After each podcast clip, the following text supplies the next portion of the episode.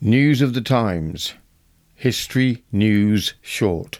From the Seven Dials broadsheet, May 1836, the horrible murder of her infant child. We now lay before our readers the particulars of this dreadful event which occurred on Tuesday last. Mary Brown, the daughter of a respectable farmer living in Snetterton, seventeen years of age, about twelve months ago, she became acquainted with John Thomas, a young man and a carpenter in the neighbourhood, on which they soon would have been very happy together. But alas, about three months ago, her, her mother first questioned her, saying she believed that she, Mary, was pregnant. Mary firmly denied it. On the following day, she met John and told him what her mother had said to her, and begged of him to perform the vow of marriage which he had so many times solemnly swore to do so. For she was sure that if her mother and father found her out, they would turn her out of doors and abandon her forever. John, in the most indignant manner, told her that he had been given to understand that since the new Poor Law Act had come into full operation, that he was neither obliged to support her child nor yet to marry her.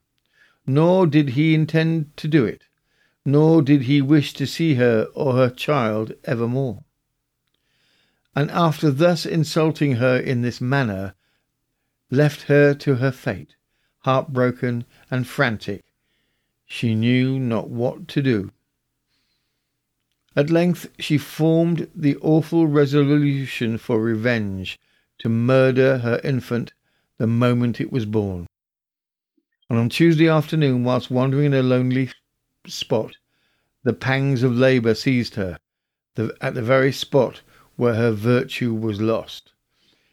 Nature gave birth to an infant as lovely as she was fair, but no sooner did the mother behold its countenance then she inflicted a deadly wound to its heart and made its grave with her own fingers among the bushes.